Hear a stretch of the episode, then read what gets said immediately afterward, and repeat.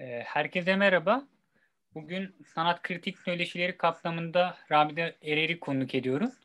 Biz kendisiyle daha önce e, sanat kritikte bir yazılı olarak söyleşi gerçekleştirmiştik. Orada daha çok Rabide Hanım'ın sanat kariyeri, resim çalışmaları ve gravürleri üzerinde durmuştuk. Bugün de yine hem sanat kariyeri hem de karikatürler üzerinden Ramide Hanım'la bir söyleşi gerçekleştireceğiz. Öncelikle teklifimizi kabul ettiğiniz için teşekkür ederiz Ramide Hanım. Ben teşekkür ederim. Ben öncelikle biraz Ramide Hanım'ı tanıtmak istiyorum. Kısaca bir biyografisinden bahsedeyim. Ee, Ramide Hanım Mimar Sinan Güzel Sanatlar Akademisi'nde resim bölümünden mezun oldu. Karikatür çizmeye 16 yaşında Gırgır dergisinde başladı. Ee, özellikle e, Kötü Kız adlı karakteriyle tanındı. 13 yıl Radikal Gazetesi'nde çizimler yaptı. Buradaki çalışmalarıyla Kötü Kız, Feminist Pazartesi'nde ise Tüpçü karakterini yarattı. Kısa ömürlü Karşı Gazetesi'nin birinci sayfasında çizimleri yayınlandı. Ee, uzun yıllar Paris'te yaşadı ve yakın geçmişte döndü. 2016 yılında İstanbul Versus Art Project'te ilk solo resim sergisi düzenlendi.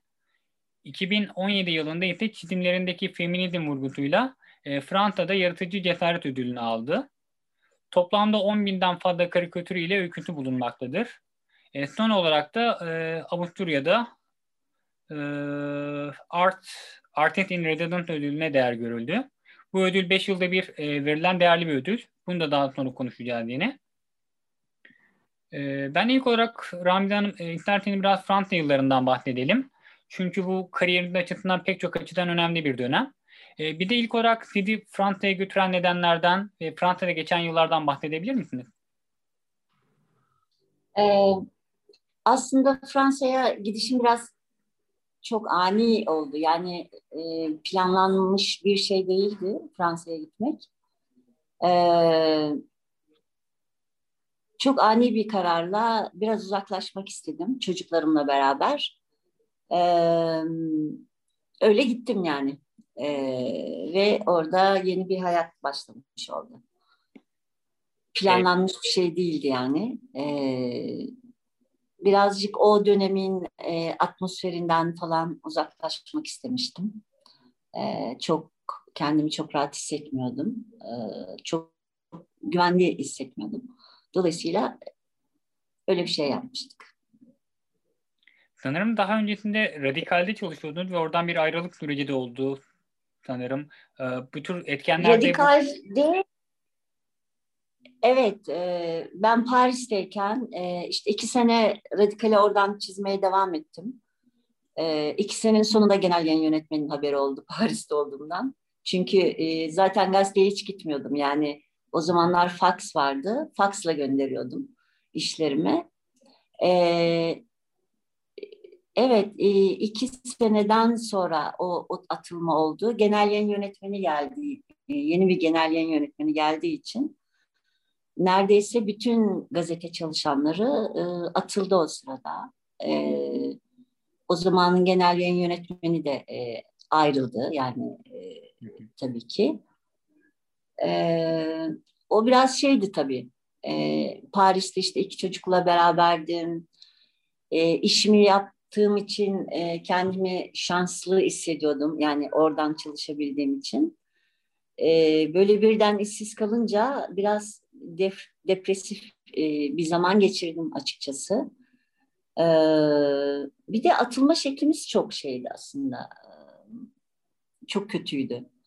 E, her gün işte kimlerin atıldığını internet sitelerinden öğreniyorduk falan.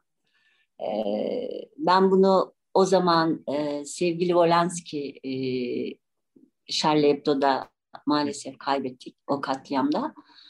Ona anlattığımda çok etkilenmişti. E, yani nasıl olabilir böyle bir şey? Bütün gazete e, toptan nasıl e, işine son verilir insanların e, birdenbire falan diye.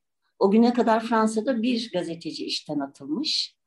E, onu anlatmıştı. E, Parimaç'tan atılmış o da.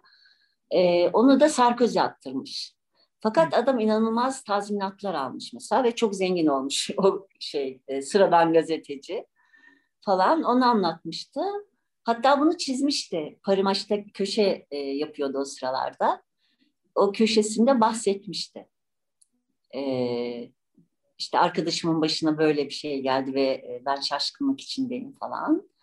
Fakat burada kimse şaşırmıyordu mesela çok enteresan bu atılmaları falan.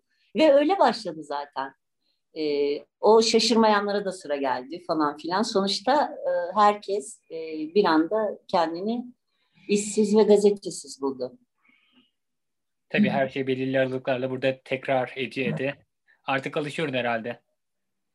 Evet, e, öyle yani şey. Hmm.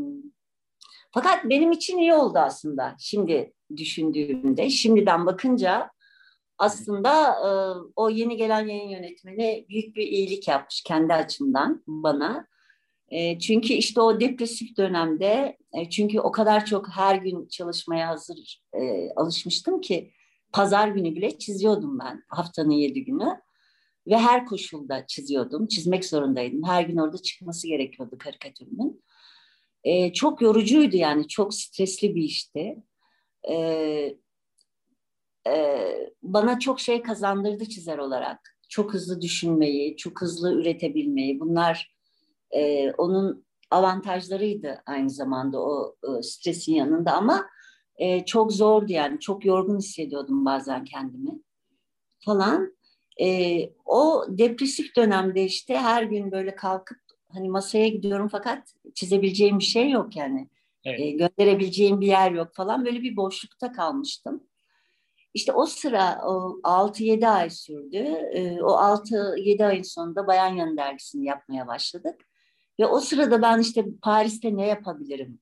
E, mi düşünürken işte ne bileyim Sorbon'a gittim sanat tarihi yüksek mi yapsam sanat tarihi üzerine yapabilirmişim bilmem. Ya dedim ben ressamım niye gidip sanat tarihi okuyayım ben resim yapayım falan. Zaten her şey bana resmi hatırlatıyor orada. Sürekli müzelerdeyim. Sürekli şey fakat bir türlü başlayamıyorum ama müzelerden çıkmıyorum. işte falan.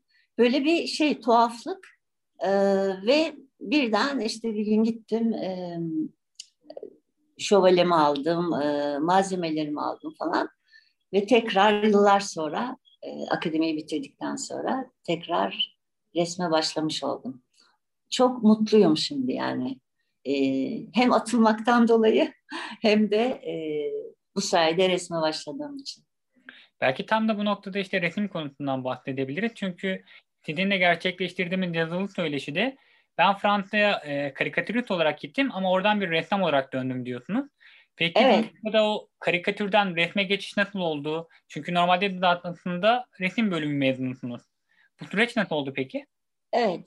Ya aslında ben hep resim yapan bir çocuktum yani. Hani ne zaman başladım falan hatırlamıyorum ama hep resim yapıyordum. İşte babamın özel bir tutkusuydu resim. E, duvarlara e, sürekli tablolar asıl, asardı. İşte ucuza alınmış tablolardı onlar ama böyle bir şey gibi e, galerist gibi iki üç ayda bir değiştirirdi onları. Hani yeni bir şeyler gelir falan. Ben de büyülenirdim onlardan. Onlar böyle genellikle şey böyle manzara resimleri ama böyle e, biraz kötü hani şahane resimler değil ama e, ormanlar işte bir tane kuyu hiç unutmuyorum işte kırmızı eteklikli bir kız kuyudan bakıyor falan o kız olurdum ben, o kuyuya bakardım, ormanların içinde dolaşırdım. Onların kopyalarını yapardım böyle kendimden geçerdim yani. Çok severdim. Ee, babam da onları, o yaptığım kopyaları fakat şeyi bile bilmiyordum. Tuval muval yani o kadar küçüktüm ki kağıt resim defterlerime e, işte şey almıştım. Yağlı boyalar, küçük tüpler böyle arkasına geçerdi onun tuhaf bir kokusu olurdu falan. O koku falan her şey büyülerdi yani resimle ilgili benim. Onları gelen eve gelen misafirlere gösterirdi falan. Ee, ben övgüler aldıkça böyle şey olurdum. Ee, daha da heveslenirdim falan resim yapmaya. Yani hep resim yaptım ben. Ee, ve hep ressam olma hayaliyle büyüdüm. İşte lisede e, en sevdiğim sa- e, ders sanat tarihi dersiydi. Sanat tarihi dersimiz vardı. E, orada işte ressamlarla tanıştım falan filan. E, mesela akademinin önünden e, geçerdim, bir otobüse atlardım lisedeyken. Oradan e, akademi öğrencileri izlerdim. İşte pipolu e, öğrenciler, işte çok güzel giyimli, rengarenk kızlar falan. Böyle şey yani hayal, hep hayaller içinde ama resim hayaliyle böyle bir çocukluk ve gençlik geçirmiştim. Sonuna girdim. Yani şey çok tesadüf benim hayatımda. E, karikatür. Yani çok tesadüfen. E, yani e, her türlü kitabı okudum çocukken mesela. E, Oliver Twist vardı elimde sürekli. Bayılırdım. İçinde resimler vardı tabii. O, o güllerdi benim falan. Çok güzel e, illüstrasyonları vardı o kitapların. E, ama Tom Hanks'te okudum, işte e, cep fotoromanda okudum. E, elime ne geçerse okuyordum, bayılıyordum okumaya aynı zamanda. E, ama mesela mizah dergisi hiç hiç okumamıştım yani liseye kadar. E, hayatımda öyle bir şey yoktu ve hiç sevmezdim de mizah okumayı. Mesela Aziz Nesin böyle çok zorlayarak okumuştum. Hatırlıyorum hani ayıp olmasın diye artık karikatür yapıyorum falan. E, bir bilgim olsun falan diye. Böyle hüzün, işte romanlar, resimler, böyle şey bir hayal dünyasında yaşıyordum aslında. O yüzden karikatür e, beni çok şey yaptı, hmm, iyi geldi. Yani karikatürle tanışmak bana çok iyi geldi. Ee, ve peşinden sürükledi beni, öyle söyleyeyim. Peki tam da bu noktada şunu sorayım o zaman. Bu akademide geçen yıllar, hocalarının da ilişkileriniz, onun ardından Fransa'da geçen yıllar, işte ziyaret ettiğiniz müdeler, e, Fransa'daki kültürel ortam. Peki bunlar sizi resim konusunda nasıl e, yüreklendirdi veya etkiledi? Ee, akademide Adnan Çoker'di hocamız. Çok iyi bir hocaydı. Yani Adnan Çoker'i çok seviyordum. Ee, bir kere çok kültürlüydü, entelektüeldi. Onu bize nasıl geçireceğini çok iyi biliyordu. Ee, sinemayı çok severdim ama bize yani ders aralarında hadi gidin diyen oydu mesela. İşte Eisenstein'ı kare kare anlatırdı mesela resim eleştirisini bırakır. İşte biraz da şey e, başka sanat dallarıyla da ilgilenmeniz gerekir deyip e, müzikten bahsederdi falan. Yani hep böyle çok güzel konuşmalar e, içinde bulurduk kendimizi birdenbire. E, Adnan Çöker atölyeye girdiği zaman. E, o yüzden ben şanslıydım. E, iyi, iyi bir öğrenciydim. E, çok iyi bir öğrenciydim akademide. E, biraz bunun şımarıklığıyla da böyle şey yapıyordum aslında. Hani yani benim için kolay böyle bir havalara girmiştim. Böyle asıyordum okulu falan filan bir şeyler. İşte karikatür başlamıştı. İşte koşarak e, gırgıra gidiyordum. Çünkü gırgıra gitmek benim için e, akademide çünkü şey diyordum mesela hatırlıyorum hmm, bir asistanımız burada ibadet eder gibi e, resim yapacaksınız falan filan. Halbuki Gırgır'da sonsuz bir özgürlük vardı. Orada tam tersi yani bütün tabular, mabular her şey yerle bir e, sokağa çıkmış gibi oluyordum ben orada. Müthiş bir özgürlük yaşıyordum.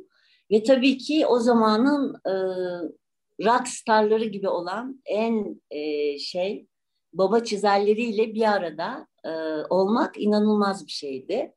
E, o yaşta e, o zamanın en iyi çizerleriyle aynı ortamda bulunuyordum falan. E, o müthişti işte. E, yani sonuçta bunlar ekoller e, işte Adnan Çoker Atölyesi, işte Gırgır Ekolü falan. İşte bunlardan kurtulmak çok zor. Paris'te ben şeyi gördüm yani hem bir e, e, o ekol denilen şeyden sıyrılmanın ne kadar zor olduğunu. O yüzden e, hani iyi ki diye düşündüm sonra. E, hani akademiyi bitirdikten sonra ara vermişim ben e, resim yapmamışım e, unutmuşum resmi. Yani resmi unutmadım ama bana o öğretilen şeyleri unuttum.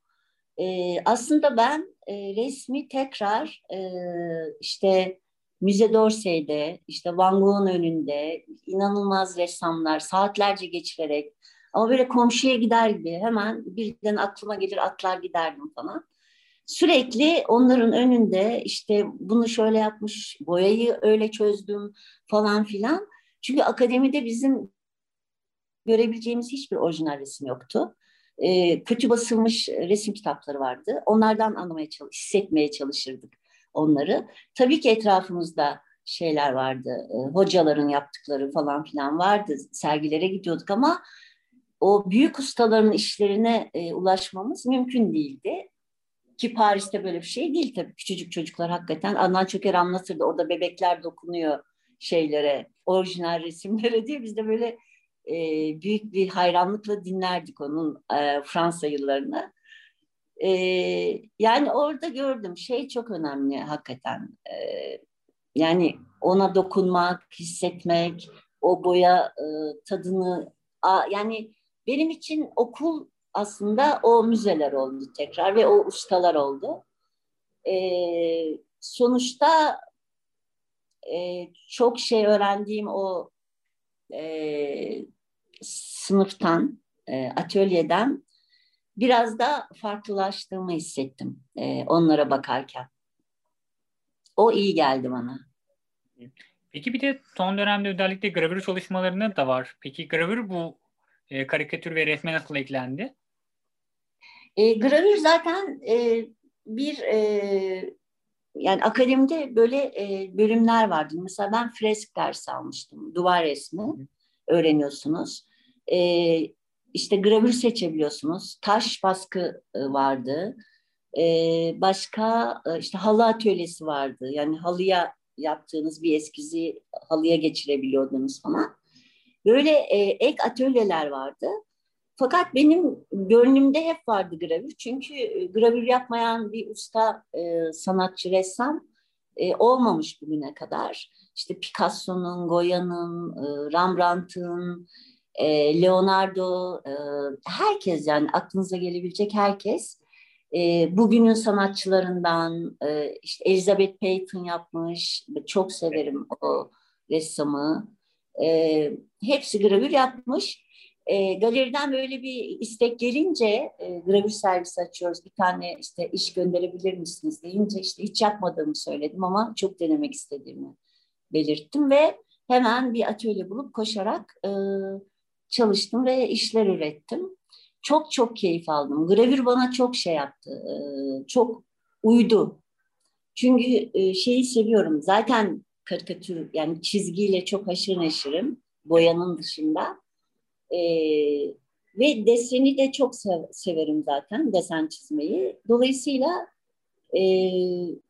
kolaylıkla yapabildim yani bir şeyini. Onun da şeyleri var, aşamaları var yani çeşitleri var. E, ama bir yöntemle e, yapmak e, bana çok iyi geldi. Oturdu. Devam ettireceğim yani ara ara gravürde yapacağım. Harika Öyle bir Evet. Peki e, 2017 yılında Fransa'da Komik Festivali'nin Yaratıcı Cesaret Ödülüne değer görüldünüz. Aslında bu evet. Fransa'daki yılların sizin için ne kadar verimli ve başarılı geçtiğini bir başka göstergesi bana kalırsa. Peki bu ödül Fransa'da ne anlama geliyor ve siz bu ödülü alırken nasıl bir nasıl bir hissettiniz? Ee, e, Angoulême'de verildi bu evet. ödül. Ee, benim aldığım ikincisiydi. Ee, daha önce e, başka bir kadın e, çizer almıştı. Şimdi adını unuttum. E, çok ayıp ama aklıma gelmiyor. E, dolayısıyla Anglem'de verilmesi zaten e, çok önemli. E, ve biraz e, oradaki e, kurulmuş o düzene de e, muhalif bir şey, hareket gibiydi. Onların yaptığı bu ödül e, verme e, e, işi. E, çünkü orası aynı zamanda e, ciddi bir pazar yani. O pazara yönelik bir eleştiri gibi de falan. E, ya benim için e, çok anlamlı. E, e, yani aslında daha önceden ödülleri falan çok e, umursamazdım.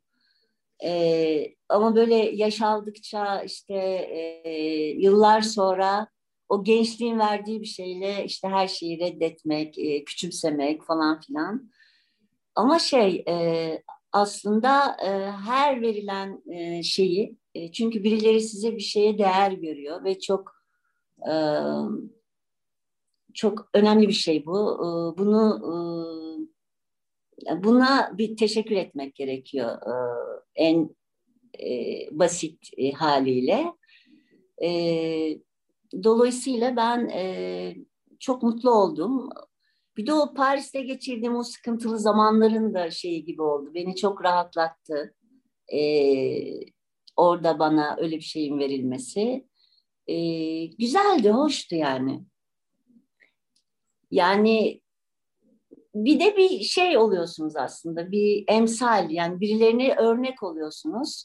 O anlamdan da böyle bir ödülü almak e, manalı geldi bana.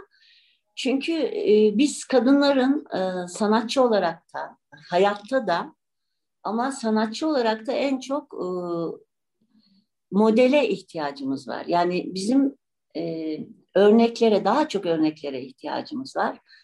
Mesela daha güçlü örneklere ihtiyacımız var. O gücü kendimizde bulabilmek için. Mesela ben Claire Bretécher'i yıllarca e, karikatüre başladığımda böyle bir şey yani istiyordum. Bir kadın yani benim dilimden anlayan biri e, ya da ben bir dil nasıl bulacağım falan böyle bir yalnızlık hissediyorsunuz. O kadar erkeğin içinde. Bir de çok erkek bir dü- dünyaydı o. E, karikatür dünyası. Gırgıra başladığımda. Kendim böyle çok yalnız bir köşede e, böyle sıkışmış falan hissediyordum bazen. İşte bir gün Galatasaray'a inmiştim. Orada Haşet Kitabevi vardı. Ee, ve orada Fransızca kitaplar satılırdı. Claire Bretecher, Fransa'nın çok ünlü bir kadın çizeri. Muhteşem bir şey, e, sanatçı. İnanılmaz güzel resimler de yapıyor. E, Pompidou'da mesela e, resim sergisi oldu. Gidip baktım. İnanılmaz güzel. Karikatürleri öyle, çizgi hikayeleri öyle falan. Yani şey yani çizgi dehası e, gibi e, ve ben bunları hiç bilmeden e, onun kitabıyla karşılaştım. Ve diğer o erkek çizerlerin arasında o kadar e, güçlü bir şekilde vardı ki orada. Hiç anlamamama rağmen ne dediğini, çünkü Fransızca bilmiyordum o kadar hakim değildim, öğreniyordum ama e, ortaokulda, lisede öğrenmiştim ama e, onu okuyacak kadar bir bilgim yoktu sadece çizgilerine bakmak bile o duyguyu bana geçirdi. Mesela o bana müthiş bir şey olmuştu. Hmm. E, hem model, e, dünyada böyle bir kadın var, e, yani biz de yapabiliriz gibi bir duyguya sahip oluyorsunuz o zaman. Nereden nereye geldik biraz şey oldu. Yok. E, belki burada e, küçük bir videomuz vardı onu izleyebiliriz. Tamam. Arkadaşlarınız şimdi gösterecek.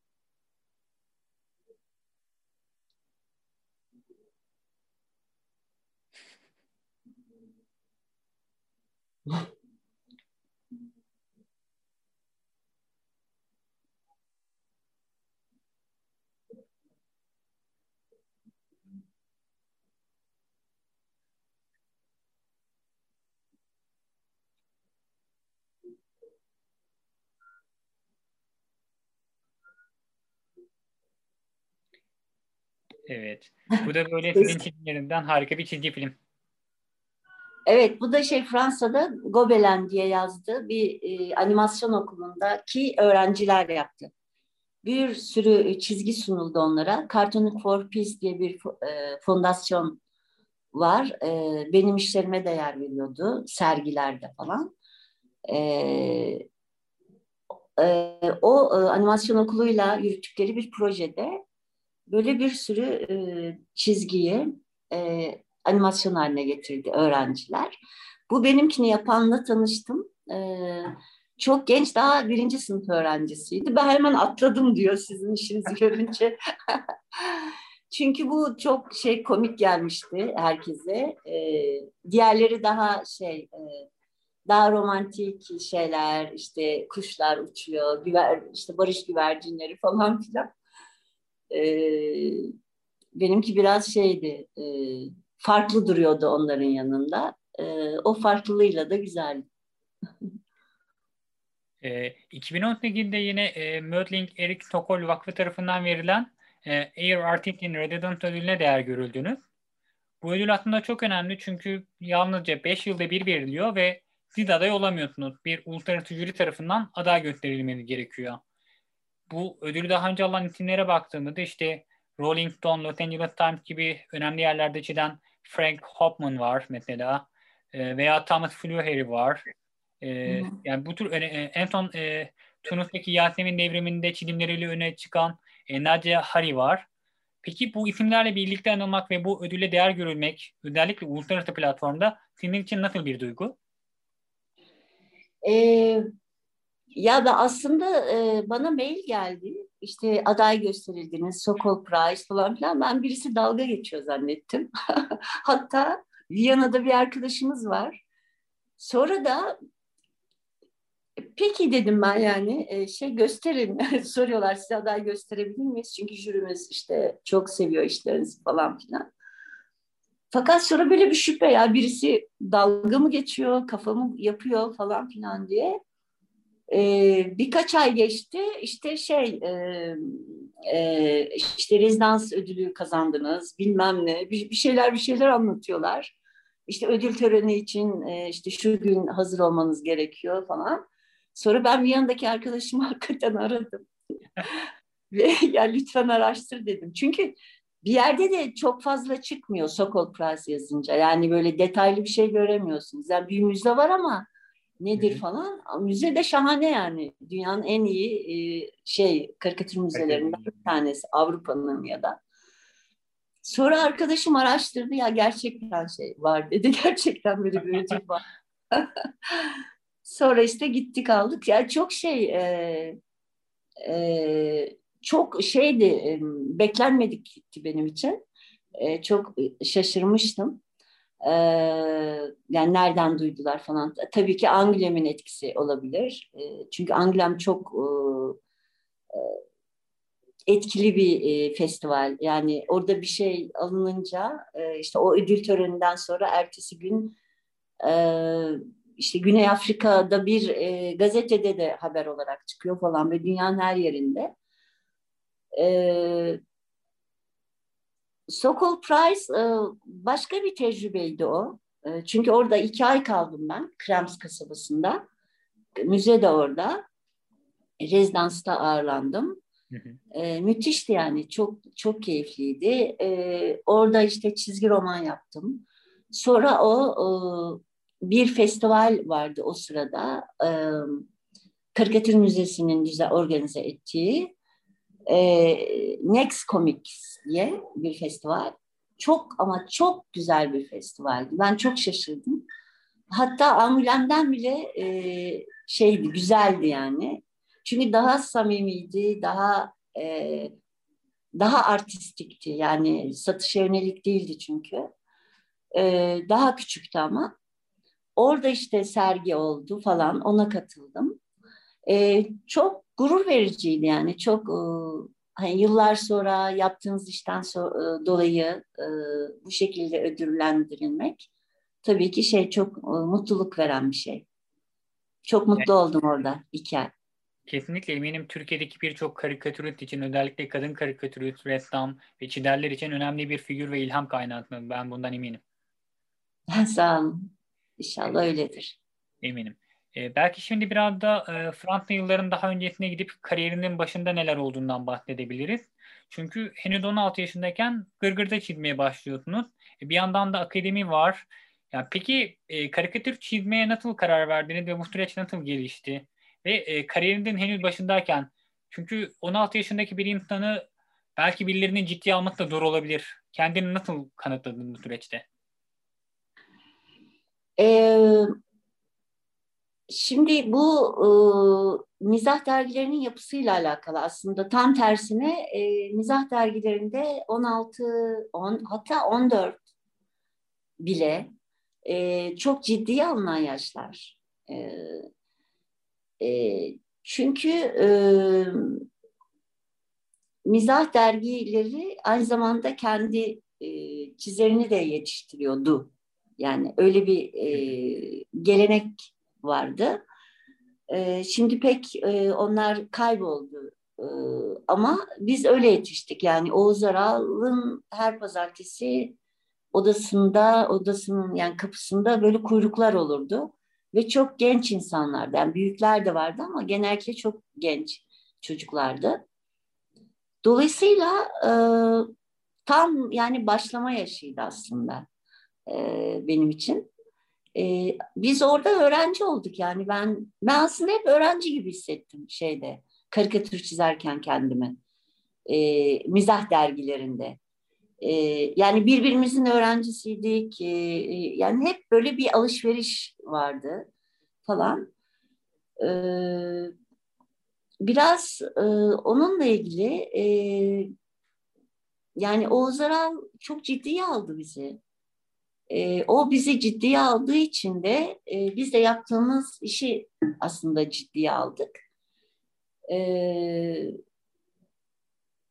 ve e, çok çalıştık. Bir arkadaşımızın sözü var mesela. E, Oğuz Aral'dan biz e, hani e, en aslında bizi e, o kadar o kadar ilgilendi ki hepimizle.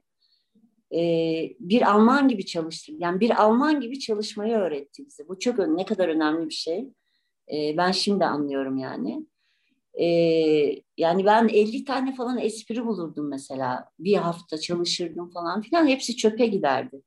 Böyle ağlardınız falan yani. O kadar şey. E, zordu e, oraya girmek, bir işinizin e, yayınlanması falan. E, ama e, şeyi görüyorsunuz yani e, onu da öğreniyorsunuz. E, tutkuluysanız e, bir şeyi çok istiyorsanız ve seviyorsanız ve de çalışıyorsanız en önemlisi yani bir şeyin çalışarak olabileceğini gördüm ben aslında karikatür yaparak. Çünkü resim yapmak benim için doğal bir şey gibiydi yani en başından itibaren. Ama karikatür hakikaten çok benim dışımda e, böyle farklı bir dünyaya ait gibiydi. Hatta Oğuz abi bana şey demişti. Kızım sen yüzünü çok seviyorsun. Senden karikatürist, mizahçı falan olmaz demişti. Böyle çok feci oldum tabii ben. e, ama onun böyle şeyleri vardı. E, sınamaları yani hep böyle e, birilerini küstürürdü. Ya küsüp giderdiniz, bırakırdınız ya da gelip tekrar çalışırdınız. E, ben gidip tekrar çalışmaya başladım falan ve e, benim o dönemimdeki e, arkadaşlarımın hepsinin de böyle e, şeyler başına geldi. Yani bir şekilde böyle küser gibi olup tekrar geldiler falan filan. Oğuz Aral hepimize yaşattı bu duyguyu. Ee, yani böyle hatırlıyorum. Ee, yani yaşımızdan dolayı biz hiçbir şey hani işimizde kendimizi çok küçük ve genç hissetmedik. Tam tersine o işi en iyi yapabileceğimiz yaş gibi e, sunuldu bize o. Yani öyle bir duygu içinde e, çok böyle kendimizi yetişkin falan yani ben öyle hissediyorum. Çok hani söz söyleme ve onun üzerine espri yapabilme e, şeyine sahibim. E, hakkına sahibim. E, öyle çok hiç yadırgamıyordum yani. Peki e, Gırgır ekolünün de sizin için çok önemli olduğunu zaten birçok yerde belirtiyorsunuz. Şimdi yine Uğur Bey'den de konuştuk. Peki bu süreçte Gırgır ekolü size neler öğretti? Orada nasıl bir ortam vardı? Ee, yani e, şimdi ben, e, olarak benim için e, hani bir, bir şey yapıyorsunuz. Düşünsenize e, bir eleştiriye ihtiyacınız var, bir ustaya ihtiyacınız var. Her konuda yani işte yazar olmak istiyorsanız kitaplar okuyorsunuz değil mi? Sevdiğiniz ustaları takip ediyorsunuz falan. E, ben de e, onlarla çok fazla e, zaman geçirdim. Yani e, mesela Beyiç Bekler, e, Sarkis Paçacı vardı. E, bunlar çok değerli çizerler ve benim çok sevdiğim çizerlerdi. Engin Ergünül Taş vardı. Sonra şimdi romancı o iletişimden en son bir kitabı çıkmıştı. Şimdi hala devam ediyor zannediyorum yazmaya. E, müthiş bir çizerdir. Bir yer onlar mikrop grubuydu. Mikrop çıkartmışlardı. Ben daha yoktum o sıralar yani. Onlar yeni dönmüştü Gırgır'a ben gittiğimde falan. Onlarla olmak, onlarla birlikte o ambiyansı solmak falan çok şey öğretti. Yani şeyi de yani işte sinemaya onlar onların peşine takılıp sinemaya giderdik işte en önden izlerdik. Hep filmlerden bahsedilir, müzik, arabesk, işte akademide reddedilen arabesk orada başka türlü konuşulurdu falan. Ee, hayattan, e, her, her anlamı, her an e, yapılan yorumlar falan e, şey e, yani gerçek bir okul, hayat okuluydu yani. Hani orada olmayı hepimiz çok seviyorduk, birlikte olmayı. Çünkü kolektif bir işti. Yani e, kapanıp yaptığımız bir iş birden kolektif bir işe dönüşüyordu. Yani hep birlikte onu ortaya çıkarmanın tadını da çıkartıyorduk falan. E, keyfini de yaşıyorduk. Bir kere çok neşeli bir ortamdı. Ben bunu çok önemsiyorum. Yani neşe bence çok önemli. E, karikatürde de olması gereken bir şey. Yani yapabiliyorsak e, benim için çok değerli bir şey. E, e, karikatürün komikliği, neşesi. Çünkü şu sıra neşesi de gitti gibi geliyor bana her şeyin falan. Öyle tuhaf bir neşemiz vardı. E, çok eğlendik. Geçen gün e, sizinle konuştuğumuzda bahsetmiştim. Murakami'yi okuyorum diye. Evet. E, yazarlığıyla ilgili. E, yazarlığını nasıl yazar olduğunu anlatıyor falan. Ve hep şeyden bahsediyor aslında. Hep aynı duygu. Çok eğlendim diyor ben. Çok eğleniyorum diyor. Yani siz de eğlenmek istiyorsanız yazın gibi bir şey diyor. Tam böyle bir şey demiyor da ne kadar çok eğlendiğini yaptığı işle falan. Biz de hakikaten çok çok eğlendik. Ee, çok keyif yani çok keyif alarak yaptık. Eğlenmek o anlamda. Ee, o yüzden e, benim için çok e, belki de en önemli şey bu işte yaptığım işten çok fazla keyif almak ve mutlu e, mutluluk vermesi. Onu da öğrendim yani e, şeyden, gırgırdan. O, tek başıma olsaydım belki onu kazanamayacaktım. Yani o şeyi e, o atmosferi yaşamak e, benim için çok önemliydi. O yüzden hep sabahlardım gırgırda. Kaçırmamak için o eğlenceyi ve neşeyi. O gırgırı kaçırmamak için?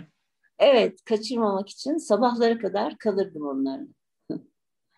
Peki sizin yine e, giriştiğiniz çok özel bir iş var. Bayan Yana dergisi.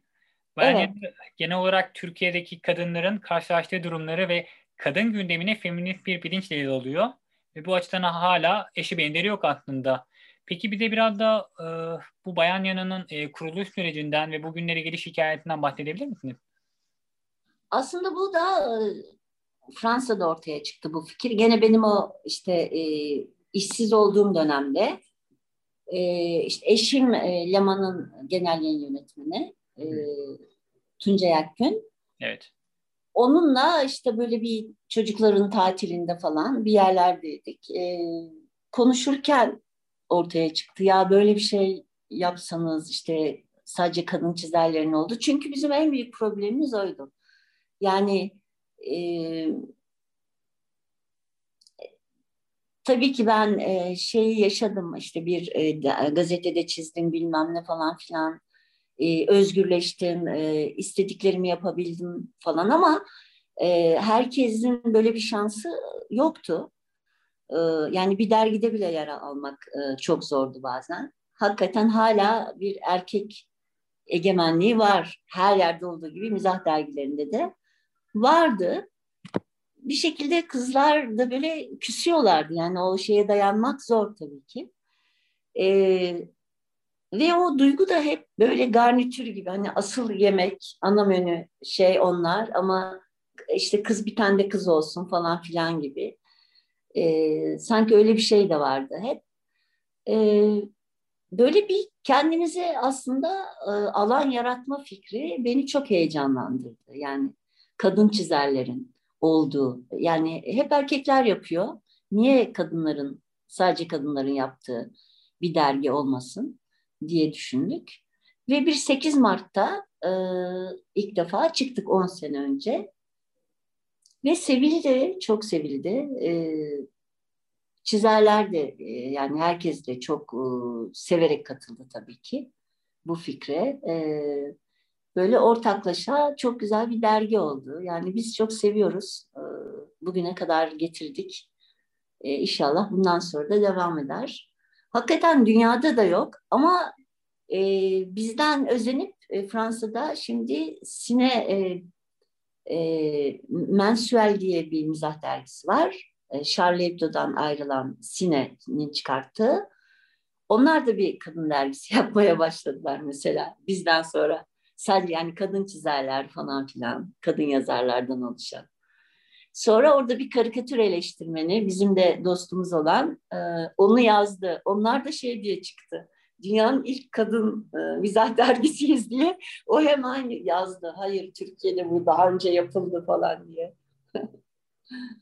Kesinlikle. Böyle hoşluklar. Hmm.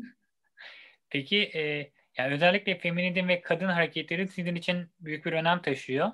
E, Türkiye'de Tabii yani şeyi de söyleyeyim bizim de e, şimdi nasıl biz mizah dergilerinde e, kendi çizerini yetiştiriyordu Oğuz Aral. Bizim e, kendi şeyimiz yetişiyor. Yani kendi çizerlerimiz yetişiyor. E, Peki bu noktada biraz onlardan da bahsedebilir misiniz? Valla hepsi e, alsınlar e, yani ilgi duyan, mizaha ilgi duyan, kadın mizahına ayrıca ilgi duyan, e, kadın sorunlarıyla ilgilenen, e, e, kadın, erkek fark etmez. Herkesin alabileceği bir dergi yani. E, çok güzel yazılar da var. E, gene ama kadın yazarlardan gelen falan. E, alıp baksınlar çok e, çok iyi çizerler ve yazarlar var.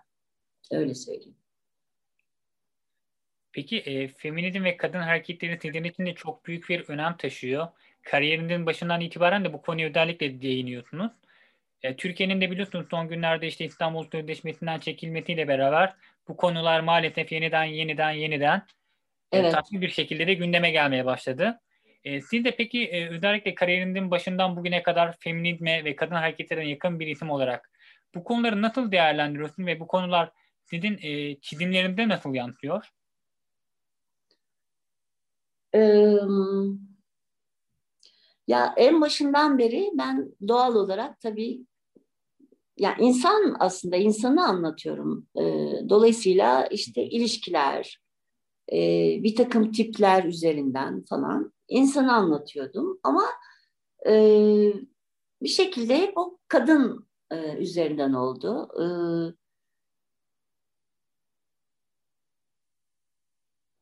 yani arada erkek tipler de yaratıyorum, yarattım falan ama e, tabii akılda kalan hep e, benim çizdiğim o kadınlar e, oldu nedense. Demek ki e,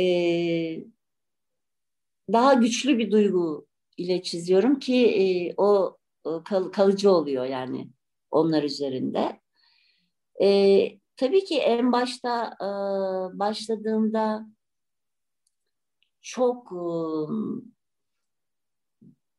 bir şey bilincim vardı. Evet yani e, feministim falan demiyordum ama öyle bir bilincim vardı. E, etrafımdan gördüklerimden falan. Zaten ben bir şekilde aslında ne anlatacağımı biliyordum başladığımda. Yani o kadar benim için zor olmadı. Ee, ama işte Virginia Woolf'la tanışmam, işte Simone de Beauvoir okumam falan, e, başka yazarlar sonra işte kadınlar üzerine düşünen başka kadınlar olduğunu keşfetmemle birlikte aslında işte hep o söylediğim şey yani anlatacağım da nasıl anlatacağım şeyi hikayesi en başında. O örneksizlik beni aslında e, çizgideki örneksizlik, modersizlik beni şeye yöneltti aslında yazıya ve edebiyat okumaya daha çok. Aslında ben en çok e, edebiyattan beslendim. Tabii ki çizgi olarak okudum falan ama e, kadın yazarları okumak benim için e, çok ufuk açıcıydı. E, çok ilham verici oldu hep. Sonuçta benzer şeyler anlattık. Yani onlar yazıyla anlatıyordu. Yani formlar değişiyordu. E, ben onu çizgiyle anlatıyordum falan. E, ama temelde e, bakışlarımız aynıydı. Bunu fark etmek e, beni çok rahatlatmıştı ve e, o çok yalnız hissederken birden kendimi daha güçlü e, hissetmiş, hissettirmişti bana kitaplar ve yalnız olmadığımı hissettirmişti. E, böyle oldu yani o yolun çizilmesi. E, işte bugüne kadar geldi. Peki söz konusu karikatür olunca en önemli meselelerden birisi de aslında espri bulma ve çizim süreci. Sizin de evet. bugüne kadar yayınlanmış 10 binden fazla karikatür ve çiziminiz var. Peki siz bir konuda espri bulurken başınızdan neler geçiyor ve bu süreç nasıl yaşanıyor?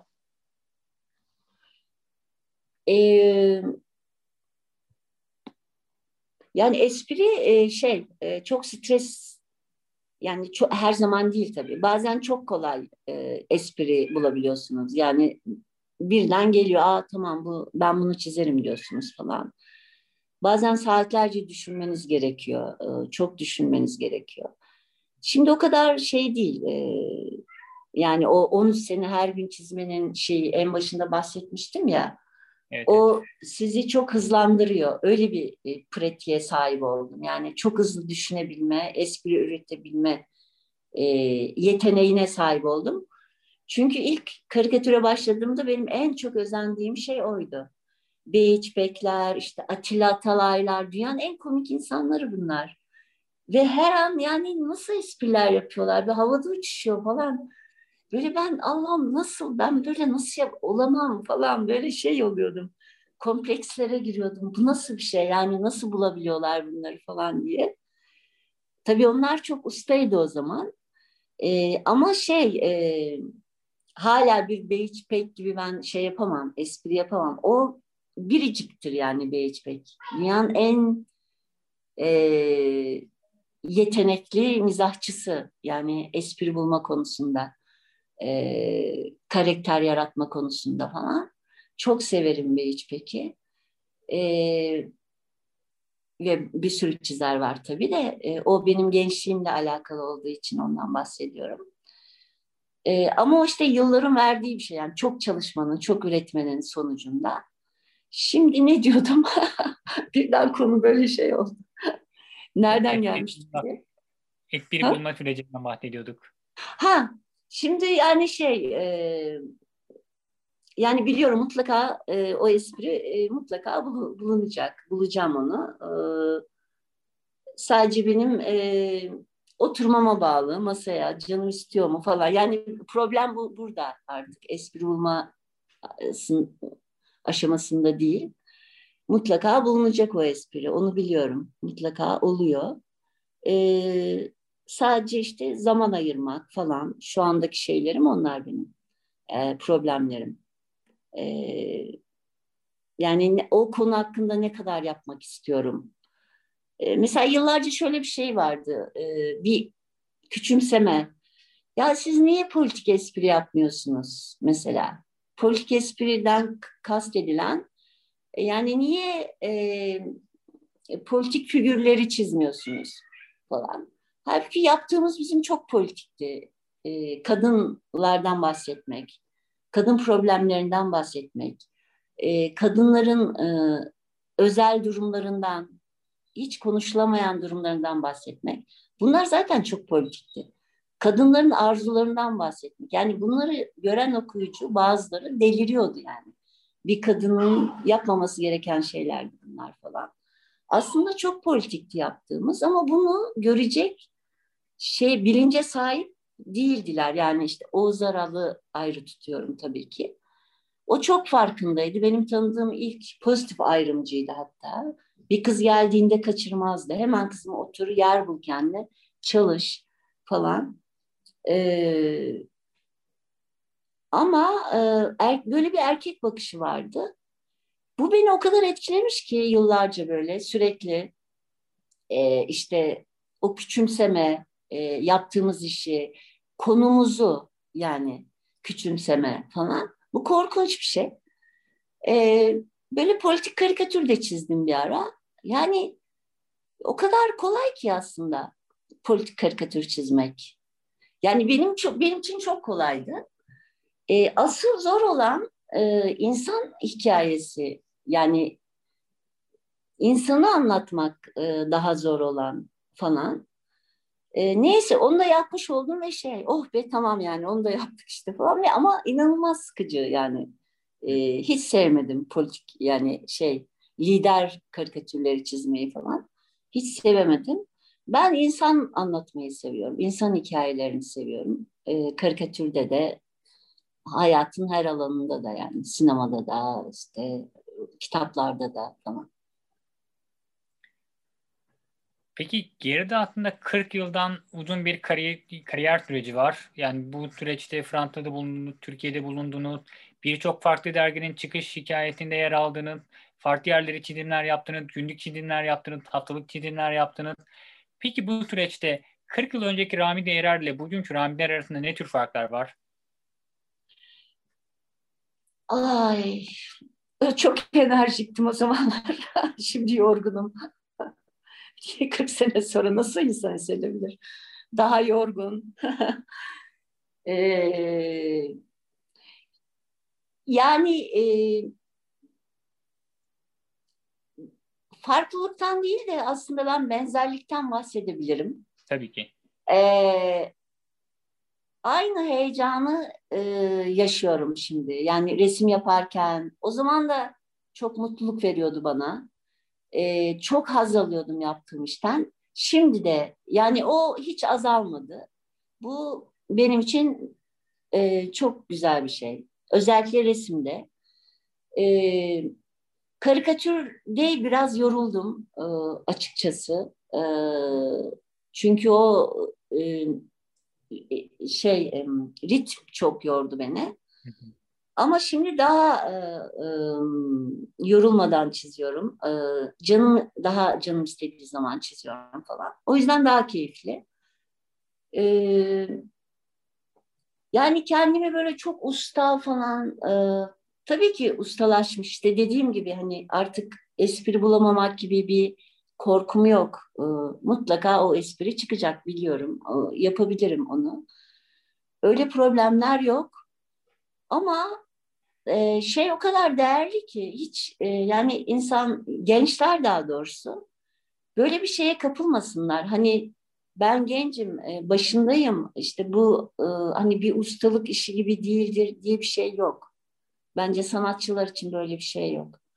Yani 20 yaşında yaptığınız bir iş hayatınızın belki de bütün o sanat e, hayatınızın, kariyerinizin içinde yapabileceğiniz bütün işlerin toplamın to, toplamı olabilir.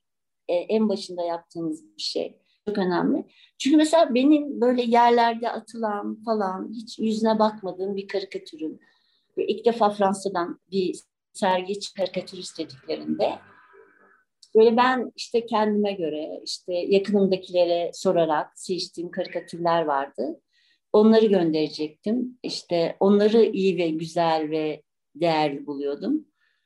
Ee, onu da böyle yerde falan gördüm ya bu neymiş falan filan ama böyle daha 20'li yaşlarda yani 19-20 yaşında çizdiğim bir karikatür. İşte o e, şeydeki hmm, animasyon yapılan karikatür. Evet.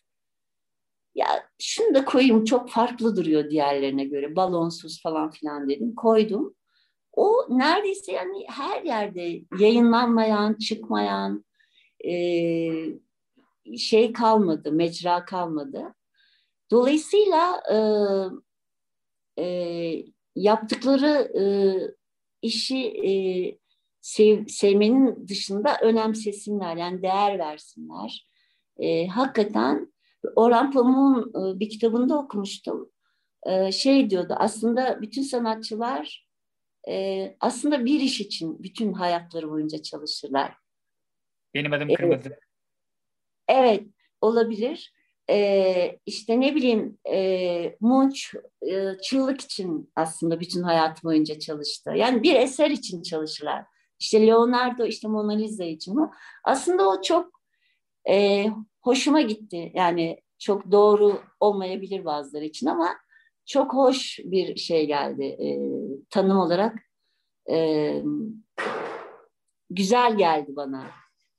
O yüzden e, şey yani onun ne zaman çıkacağı e, o kadar belli değil yani demek istiyorum. Kesinlikle. Peki Hı-hı. bu noktada belki birazcık edebiyattan bahsedebiliriz. Ee, öncelikle şunu göstermek istiyorum. Bu Vivet Canet'in çevirdiği ve Colette'in evet, Colette. Bu kitabın kapağını siz yaptınız. Evet. Ee, peki bu noktada belki biraz da Colette üzerinden işte Virginia Woolf'tan bahsedebiliriz. Size yön, veren, yön veren, sizin için önemli olan edebiyatçılar ve yazarlar kimlerdir? Sizde nasıl etkiler bıraktılar? Valla e,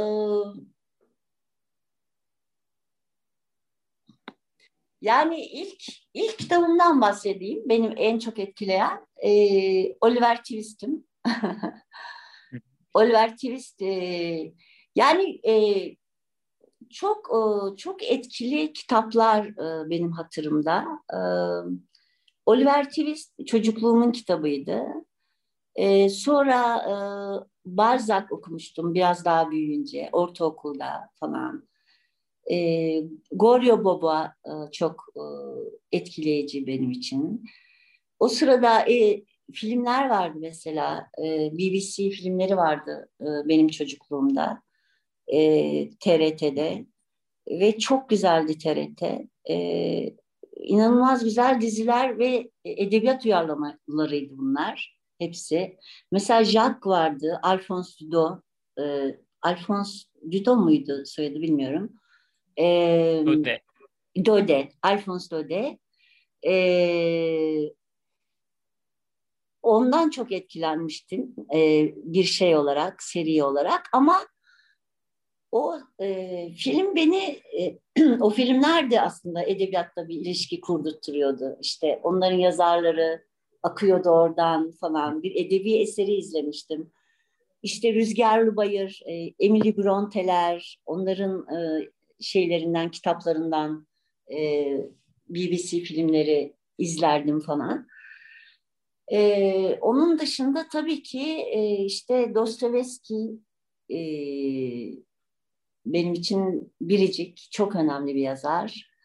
E, Raskolnikov e, benim için inanılmaz bir kahraman. Yani çok çok etkilendim o kitabı okuyunca. Suç ve Ceza'yı okuyunca. İsmine bayıldım. R ile başlıyor zaten. R'li isimleri çok severim. falan. E, tuhaf bir güçlülüğü vardır onların gibi gelir bana. Ramiz öyle değildir de böyle Raskolnikov falan Rus isimleri evet. falan. Böyle şey e, çok sarsıcı kitaplar bunlar. Yani ondan sonra Camus, yabancı, e, onun karakteri. Belki de bu kitapla yani o karakterler beni çok etkiliyordu. Ee, anlatımının dışında. Şimdi tabii ki tekrar tekrar okumak istiyorum. Yani yabancıyı kaç kere okudum bilmiyorum. Hatta Fransızcasını bile okuduk şeyde. E, Fransız kültürde Fransızca öğreniyordum ben. E, Fransızcasını bile bir sene boyunca e, okuduk yabancının. E, Başka bir ara şeyi okudum. E, ondan etkilendim. Hmm, neydi? Tabii ki Virginia Woolf e, ve diğerleri. İşte Bulantı, Bulantı'nın kahramanı. Ee, bilmiyorum yani. Bütün kitapları okuyorum. Ee, şey, e, Flaubert, e, Flaubert, şey, e, Madame Bovary e, çok etkileyiciydi benim için. Bunlar benim unutamadığım kitaplar. Yani çok çok çok beni çok sarsan kitaplar. Bunlar e, ama Sebahattin Ali'nin Kürk Mantolu Madonna'sından da çok etkilenmiştim. Çok genç okumuştum onu.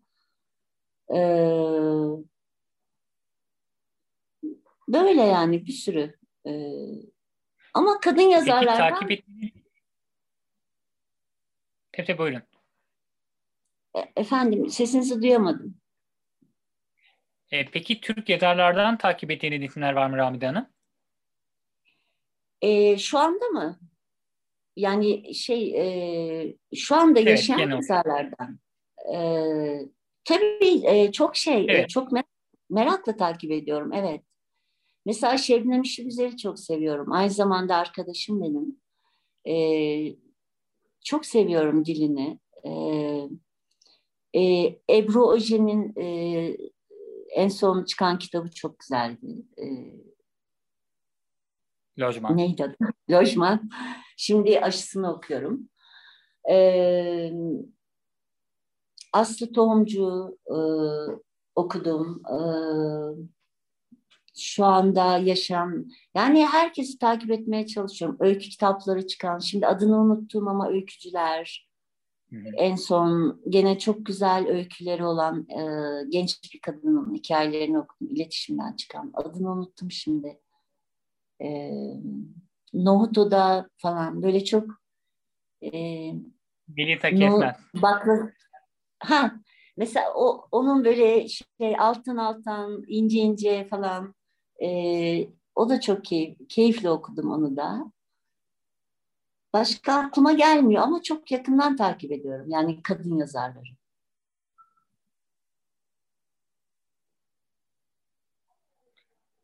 Peki bu noktada belki biraz birkaç karikatürünü gösterebiliriz. Özellikle Virginia Woolf ve Helen arasında. Belki siz de bu süreçte bir de bu karikatürlerin nasıl ortaya çıktığından ve hikayesinden bahsedebilirsiniz. Sorgulayan Çünkü Helen. Çok güzel. Evet evet. Ekranda görebilir konuklarımız. Belki siz de bu sırada hikayelerden biraz anlatabilirsiniz. Bunlar aslında ben e, işte Virginia Woolf okurken e, bütün kitaplarını aldım. Bir ara yani şey onunla yaşıyordum. E, ve e, hep şey kadınlar kadın erkek eşitsizliği üzerine müthiş tespitleri var. E, işte o Victoria dönemi, yaşadığı e, çağ, e, o yaşadığı e, kadınların yaşadığı baskılar, bunaltılar falan filan. E, o kadar güzel e, anlatıyor ki onları ifade ediyor ki. Fakat onu okurken hep ben, benim kafamda e, o kadın erkek eşitsizliği üzerine özellikle e, ya da para üzerine e, çünkü para üzerine paradan çok bahsediyor Virginia Woolf. Bu da benim çok hoşuma gidiyor. E, çünkü özgürlüğün temel şeyi para yani. Bütün hikaye para. Onun üzerine dönüyor her şey.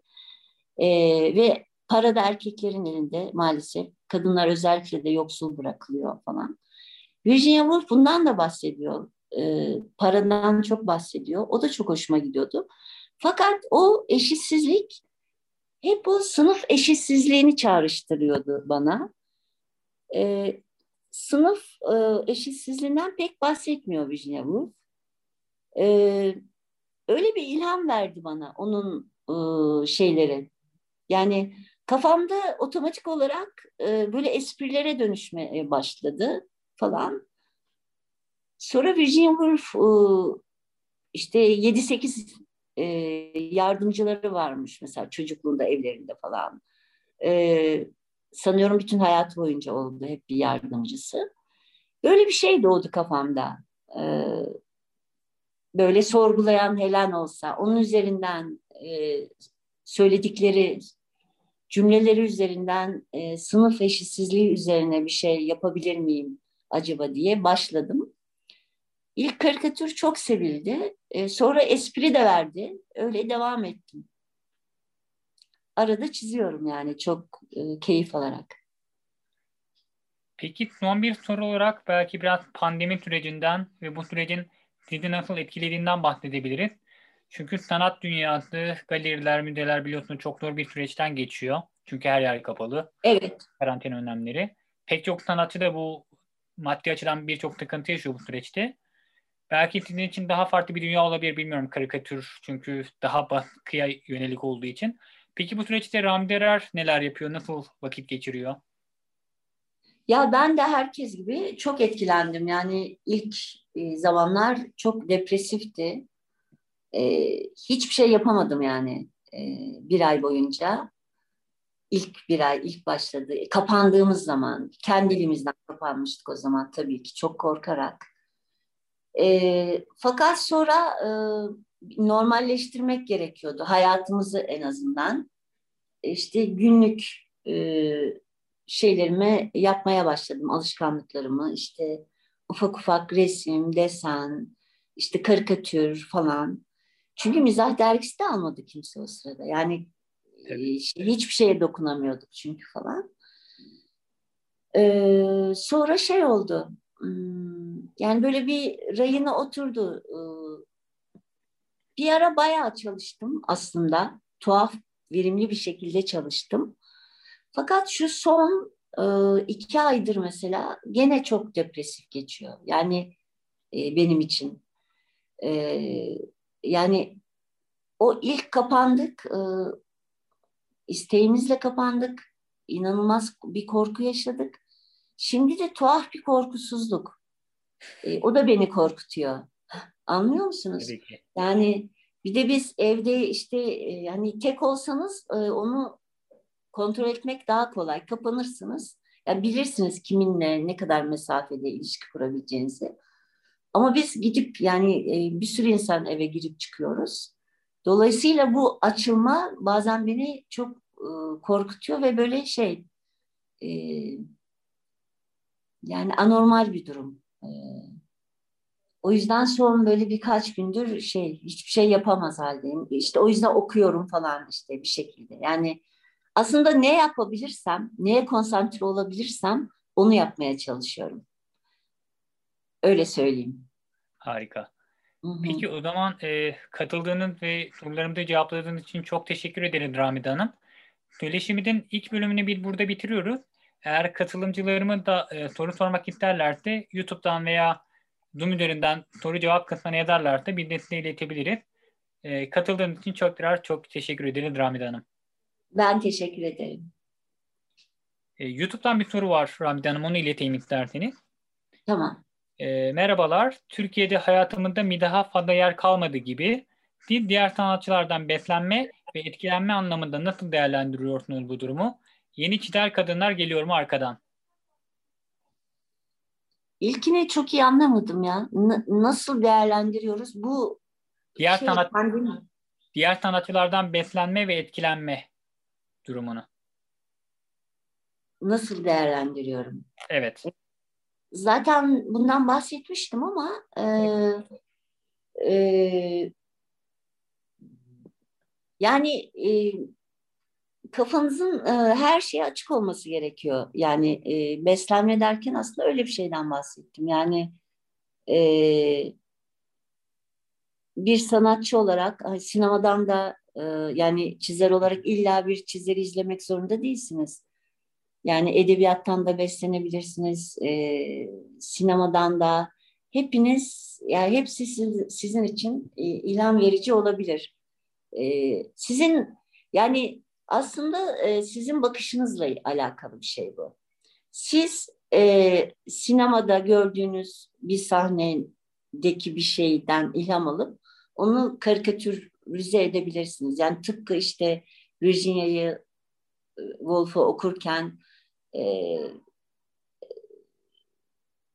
onun sözcüklerini e, başka bir şeye dönüştürmek gibi yani. O e, sizin neyi alacağınız, neyi neye dönüştüreceğiniz, nasıl ilham alacağınız sizin bakışınızla alakalı bir şey. Sanatçının bakışıyla alakalı bir şey. Öyle diyebilirim. Diğeri neydi? Ha, tabii yeni çizerler var. Ee, bayan yanında özellikle e, yeni çizerler, çok genç çizerler. E, 17, 18 belki yani 20'li yaşlarda falan. Geliyorlar yani. Çok iyi. Gümbür gümbür. Harika. Evet. Peki, Zoom'dan bir soru var Seval Şahin'den. Ee, merhabalar. Çok güzel bir söyleşiydi. Çok teşekkürler. Ramide Hanım edebiyattan beslendiğini söyledi. Hiç sevdiği roman, hikaye kahramanlarını çizmeyi düşündü mü? Ee, e, düşünmedim. Ama e, öyle kahramanlar yaratıp, kendim yaratıp çizmeyi düşünebilirim. İsterdim. Peki. Çok güzel olur diye bir cevap geldi. Şu an başka sorumuz yok gibi Ramide Hanım. Sanırım söyleşiyi burada bitirebiliriz. Tekrar çok teşekkür ederiz. Harika bir söyleşiydi. Ben teşekkür ederim. Son bir nazik davetiniz için. Sağ olun. Son bir e, dinleyiciler için not bırakalım buraya. E, Ramide Hanım'la yaptığımız bir yazılı söyleşiyi de yine sanatkritik.com üzerinden okuyabilirsiniz. Bu söyleşiyi de daha sonra YouTube kanalım üzerinden tekrar izleyebilirsiniz. Herkese çok teşekkür ederiz ve iyi akşamlar dileriz. İyi akşamlar.